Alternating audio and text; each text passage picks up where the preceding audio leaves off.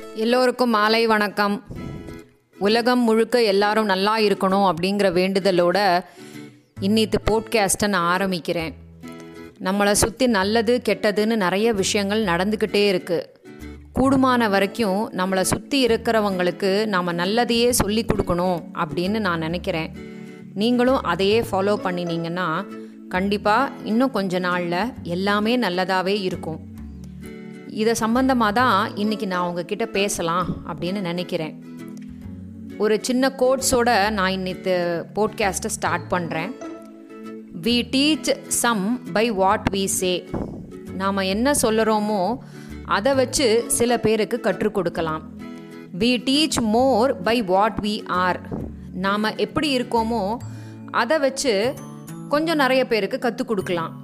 We teach most but what we do நாம் என்ன செய்கிறோமோ அதை வச்சு தான் நம்ம முக்கால்வாசி பேருக்கு வாழ்க்கையை கற்றுக் கொடுக்க முடியும். எல்லாருக்கும் உங்களை தெரிஞ்சிருக்கலாம். உங்களோட நடத்தையால் கிடையாது. நீங்கள் என்ன சொல்கிறீங்களோ அதால் கிடையாது. நீங்கள் என்ன செய்கிறீங்களோ அதை வச்சு தான் நீங்கள் யார் அப்படின்றது வந்து எல்லாருக்குமே தெரியும்.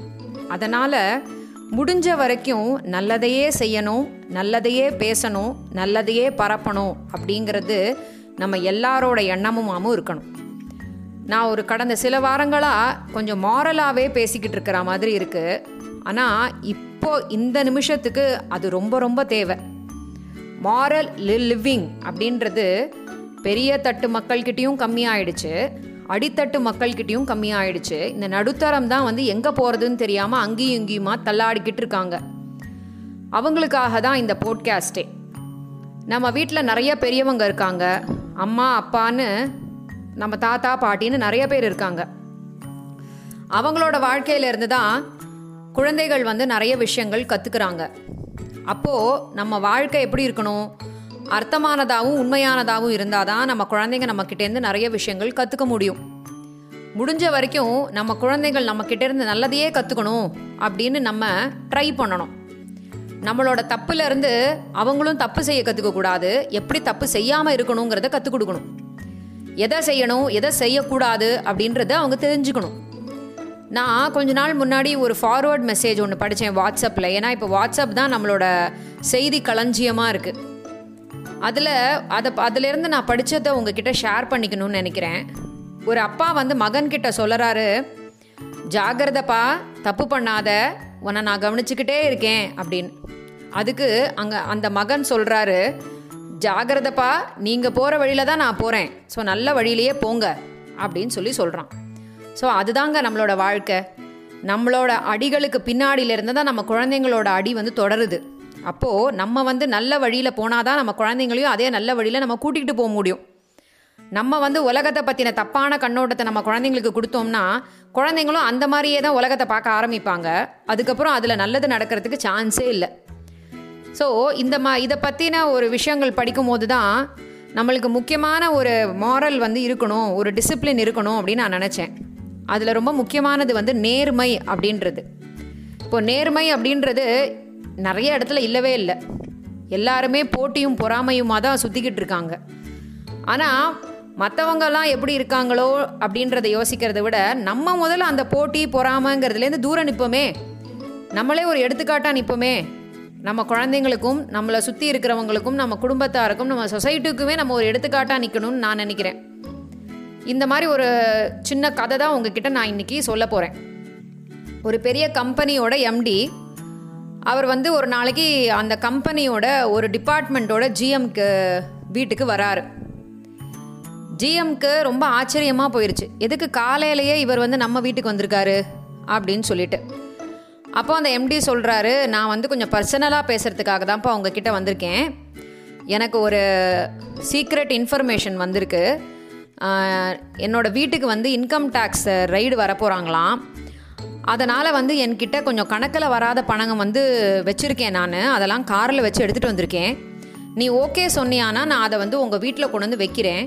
ஒரு ரெண்டு நாளைக்கு வச்சுருந்துட்டு அந்த இன்கம் டேக்ஸ் ரைடு போன உடனே நான் திரும்ப வந்து உங்கள் வீட்டிலேருந்து எடுத்துக்கிறேன் அப்படின்னு சொல்லி அந்த எம்டி ஜிஎம் கிட்ட சொல்கிறார் ஜிஎம்க்கு ரொம்ப ஷாக்குங்க. அவருக்கு அந்த கம்பெனியில் இன்னும் ரெண்டு வருஷம்தான் சர்வீஸ் இருக்குது என்ன பதில் சொல்கிறது அப்படின்னு அவர் யோசிச்சார்.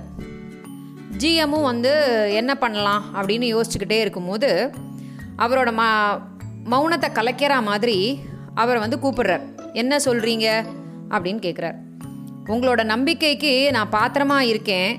அது எனக்கு ரொம்ப சந்தோஷத்தை கொடுக்குது. அப்படின்னு சொல்லி அந்த ஜிஎம் வந்து ரொம்ப ஆச சந்தோஷப்படுறார். ஆனால் உங்களோட அந்த இல்லீகல் பணத்தை வந்து நான் வச்சுக்கிறேன்னு சொன்னால் உங்களுக்கு சந்தோஷமாக தான் இருக்கும். ஏன்னா நான் உங்களை காப்பாற்றுறேன் இல்லையா? ஆனால் என்னையே எனக்கு பிடிக்காம போயிடும்.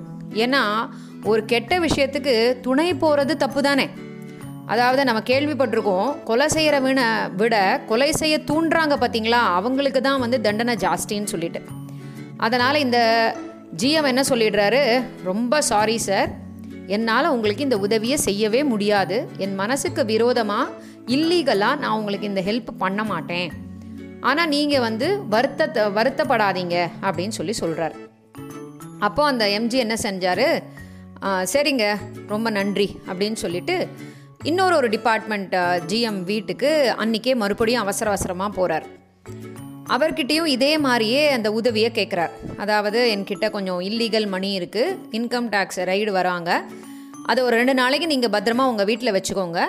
நான் அப்புறம் அதை ரெண்டு நாளுக்கு அப்புறம் வந்து எடுத்துக்கிறேன் அப்படிங்கிற அதே இன்ஃபர்மேஷனை ரெண்டாவது ஜிஎம் கிட்டேயும் சொல்கிறார் அப்போ ரெண்டாவது ஜிஎம் என்ன சொல்கிறாரு சார் ஒரு ஃபைவ் மினிட்ஸ் டைம் கொடுங்க. நான் என் ஒய்ஃப் கிட்ட டிஸ்கஸ் பண்ணிவிட்டு உங்ககிட்ட வந்து ரிப்ளை பண்ணுறேன் அப்படின்னு சொல்லிட்டு அவரை ஹாலில் உட்காத்தி வச்சுட்டு இவர் வந்து அவங்களோட ஒய்ஃப் இருக்கிற ரூமுக்கு போகிறார் அவர் ஒய்ஃப் கிட்ட கேட்குறார் அதாவது என்ன சொல்கிறாருன்னா இன்னும் ரெண்டு மாதத்தில் அந்த எம்டி வந்து ஃபாரின் போப்புறாரு அப்போது அந்த எம்டி பொறுப்பை வந்து யாருக்கு கொடுக்கணும் அப்படின்ற அந்த பேச்சுவார்த்தை வந்து ஆஃபீஸ்க்குள்ளே நடந்துக்கிட்டு இருக்கு. அதனால் நம்ம வந்து அவருக்கு நம்பிக்கை கொடுக்குற மாதிரி அவர் கேட்குற இந்த ஹெல்ப்பை வந்து நம்ம செஞ்சோம் அப்படின்னு சொன்னோம்னா நம்மளுக்கு வந்து அந்த பதவி கிடைக்கிறதுக்கு ரொம்ப சந்தர்ப்பம் நல்லா இருக்குது அப்படின்னு சொல்லிட்டு அவர் ஒய்ஃப் கிட்ட டிஸ்கஸ் பண்ணிவிட்டு அவர் நேராக அந்த எம்டி கிட்ட வந்து சொல்கிறார் சார் நான் வந்து உங்களுக்கு ஹெல்ப் பண்ணுறேன் அப்படின்னு சொல்லிட்டு. அப்போது எம்டியும் வந்து அவர் காரில் இருக்கிற அந்த பெரிய மூட்டையில் இருந்த அந்த பைசாவை அப்படியே கொண்டு வந்து பண மூட்டையை கொண்டு வந்து அவர் கையில் கொடுத்துட்டு பத்திரமா வச்சுக்கோங்க ரெண்டு நாளுக்கு அப்புறம் நான் வந்து உங்ககிட்டேருந்து வாங்கிக்கிறேன் அப்படின்னு சொல்லிட்டு அவர் கிளம்பி போயிடுறார். அப்புறம் ரெண்டு நாள் கழித்து திரும்ப அந்த எம்டி இந்த ப பணம் கொடுத்த ஜிஎம் வீட்டுக்கே போய் அவர்கிட்ட ரொம்ப நன்றி எனக்கு நீங்கள் ஹெல்ப் பண்ணதுக்கு. ஆனால் இது ஏதோ ராங் இன்ஃபர்மேஷன் போல். அதனால் வந்து நான் அந்த மூட்டையை எடுத்துகிட்டு போயிடுறேன். அப்படின்னு சொல்லிட்டு அந்த மூட்டையை அவர் எடுத்துகிட்டு வீட்டுக்கு போயிடுறார். அவ்வளோதான் கொஞ்ச நாளைக்கு அவங்க பாட்டுக்கு அவங்கவுங்க அவங்கவுங்க டிபார்ட்மெண்ட்டில் போய் வேலையை பார்த்துக்கிட்டு இருக்காங்க. யாருமே யாரை பற்றியுமே எந்த விதமான இன்ஃபர்மேஷனோ டிஸ்கஷனோ எதுவுமே பண்ணிக்கவே இல்லை. ஒரு நல்ல ஒரு ஒரு மாதம் கழிஞ்ச அப்புறம் அந்த எம்டி வந்து அந்த ரெண்டு ஜிஎம்மையும் அவரோட மீட்டிங் ஹாலுக்கு கூப்பிடுறார். அந்த ரெய்டு ரெய்டு நடக்கிற இன்சிடெண்ட்டை பற்றி ரெண்டு பேர்கிட்டையும் டிஸ்கஸ் பண்ணுறார் ஹெல்ப் பண்ணின ஜிஎம்க்கு ரொம்ப நன்றின்னு சொல்கிறாரு ஹெல்ப் பண்ணாத ஜிஎம் கிட்ட என்ன சொல்கிறாரு நீங்கள் ஹெல்ப் பண்ணலன்னு எனக்கு வருத்தம் கிடையாது. எனக்கு ரொம்ப சந்தோஷம்தான். நீங்கள் தான் இந்த கம்பெனியோட அடுத்த எம்டி அப்படின்னு சொல்லிட்டு அவர் ப்ரமோஷன் லெட்டரை அவர் கையில் கொடுக்குறார். அந்த அவரை வந்து ரொம்ப சந்தோஷம் ஆயிடுச்சு அந்த எம் ஜிஎம்க்கு அவர் அந்த லெட்டரை வாங்கிக்கிட்டு தேங்க்ஸ் எல்லாம் சொல்லிட்டு அவர் அந்த ரூமை விட்டு வெளியில் போயிடுறார். ஆனால் அந்த உதவி பண்ணின ஜிஎம்க்கு ரொம்ப ஷாக்கு ஏன்னா அவர் வந்து இந்த ஜிய இந்த பதவிக்குதாக தான் வந்து அவருக்கு இந்த சப்போர்ட்டே பண்ணது. அது கிடைக்கல அப்படிங்கும்போது அவருக்கு ரொம்ப வருத்தம் ஆயிடுச்சு. அந்த இடத்துலேருந்து அவருக்கு நகரத்துக்கு மனசே வரல. அப்போ எம்டி சொல்கிறாரு நான் இல்லாதப்போ இந்த கம்பெனியை வழிநடத்த எனக்கு ஒரு நேர்மையானவர் தான் வேணும். அதனால தான் நான் அவரை செலக்ட் பண்ணினேன். ரெய்டுங்கிறது ஒரு சின்ன ட்ராமா தான். உங்களுக்கு நான் வச்ச டெஸ்ட் அது. நீங்கள் எனக்கு உதவி பண்ணினீங்க. ஆனால் அதுக்கு பின்னாடி உங்களோட சுயநலம் இருந்தது. அதாவது உங்களுக்கு இந்த எம்டி பதவி வேணும் அப்படின்றதும் இருந்துச்சு. இன்னொன்று நீங்கள் அந்த மூட்டையிலேருந்து ரெண்டு லட்ச ரூபா எடுத்துக்கிட்டீங்க. நான் எண்ணாமல் வச்சுட்டேன்னு நினச்சிட்டீங்க போல. அப்படின்னு சொல்லிட்டு நேர்மையானவங்களுக்கு நிறைய சோதனைகள் வருங்க. ஆனால் அந்த நேர்மையானவங்களுக்கு தான் கடைசியில் வெற்றியும் கிடைக்கும். அப்படின்னு சொல்லிட்டு அந்த எம்டி சொல்லிவிட்டு இவரை வந்து ரூமை விட்டு போக சொல்லிடுறார். இந்த விஷயத்துலேருந்து எனக்கு என்ன தெரியுமா புரிஞ்சிச்சு? நம்ம எல்லாருக்கும் தெரிஞ்ச ஒருத்தர் ரொம்ப அறிமுகமான ஒருத்தர் வந்து இந்த டைலாகை அடிக்கடி சொல்லுவார். கடவுள் நல்லவங்களை சோதிப்பான் ஆனால் கைவிட மாட்டான். கடவுள் கெட்டவங்களுக்கு நிறைய கொடுப்பான் ஆனால் கைவிட்டுடுவான்.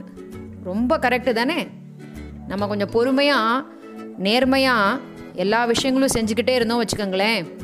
கண்டிப்பாக கடவுள் வந்து நம்மளுக்கு கொடுக்காம வேறு யாருக்குங்க கொடுக்க போகிறாரு நம்மளோட லைஃப்பில் பர்சனலாகவும் சரி அஃபிஷியலாகவும் சரி எல்லா இடத்துலையும் நம்மளுக்கு நிறைய சோதனைகள் வரும். பாருங்களேன் இப்போ கூட கிட்டத்தட்ட ஆறு மாதமாக நம்மளுக்கு கொரோனான்ற பெரிய சோதனை உலகத்தையே ஆட்டி படிக்குது இல்லையா? நம்மளோட பொறுமையவும் நம்மளோட நேர்மையவும் டெஸ்ட் பண்ணுற மாதிரி நிறைய இன்சிடெண்ட்டை நம்ம எதிர்கொள்கிற மாதிரி இருக்கும். எந்த இடத்துலையும் எந்த நேரத்துலையும் நம்மளோட நேர்மையவும் நம்மளோட பொறுமைங்கிற பிரின்சிபலையும் விட்டு கொடுக்காம இருந்தோம்னா நிச்சயமாக சக்ஸஸ் தாங்க. சக்ஸஸ் லைஃப்பில் கொஞ்சம் லேட்டாக தாங்க வரும். ஏன்னா அப்போ தான் அதோட அருமை நம்மளுக்கு புரியும். நம்ம அதுக்கு தகுதியானவங்களா அப்படிங்கிறத டெஸ்ட்டு வந்து அடிக்கடி நம்மளுக்கு வச்சுக்கிட்டே இருப்பாங்க. நம்ம நேர்மையை என்றைக்கும் விட்டு கொடுக்கக்கூடாது நம்மளோட நேர்மை நம்மளோட வாழ்க்கை நம்மளோட குழந்தைங்களுக்கு நாம் சொல்லிக் கொடுக்குற வாழ்க்கை பாடம். நிச்சயமாக அதை நம்ம குழந்தைங்களுக்கு சொல்லிக் கொடுக்கணும் அப்படிங்கிற முடிவை நம்ம இன்றைக்கி எடுத்துக்கணும். நல்லா இருப்போம் நல்லா இருப்போம். எல்லாரும் நல்லா இருப்போம். நேர்மை அப்படின்றது நம்ம வாழ்க்கைக்கு ரொம்ப முக்கியம் அப்படின்றத நீங்கள் எல்லாரும் இன்றைக்கி புரிஞ்சுக்கணும் அப்படின்னு நான் நினைக்கிறேன். நன்றி. மீண்டும் அடுத்த வாரம் நான் உங்களை சந்திக்கிறேன்.